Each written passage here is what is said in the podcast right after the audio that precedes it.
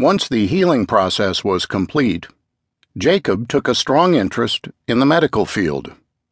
The way the paramedics were able to help him drove him to pursue a career at becoming an emergency medical technician. He had successfully completed the program and had taken the licensing tests. It was a very difficult course and an even more grueling testing process. School wasn't his forte, but he excelled in the hands on portion of the program. It had been four weeks since the licensing exams were completed. It was very difficult going to the mailbox each day to just walk away empty handed.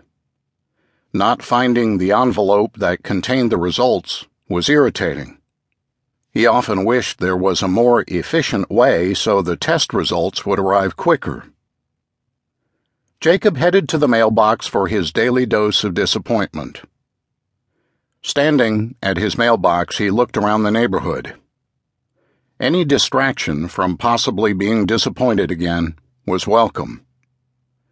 After pulling the contents out, he began to thumb through several pieces of mail Sports Illustrated, gas bill, electric bill, cable bill, National Registry of Emergency Medical Technicians, Internet bill. Wait, it was here. His results had finally arrived. This was the moment he had been waiting for to find out if he had passed the tests.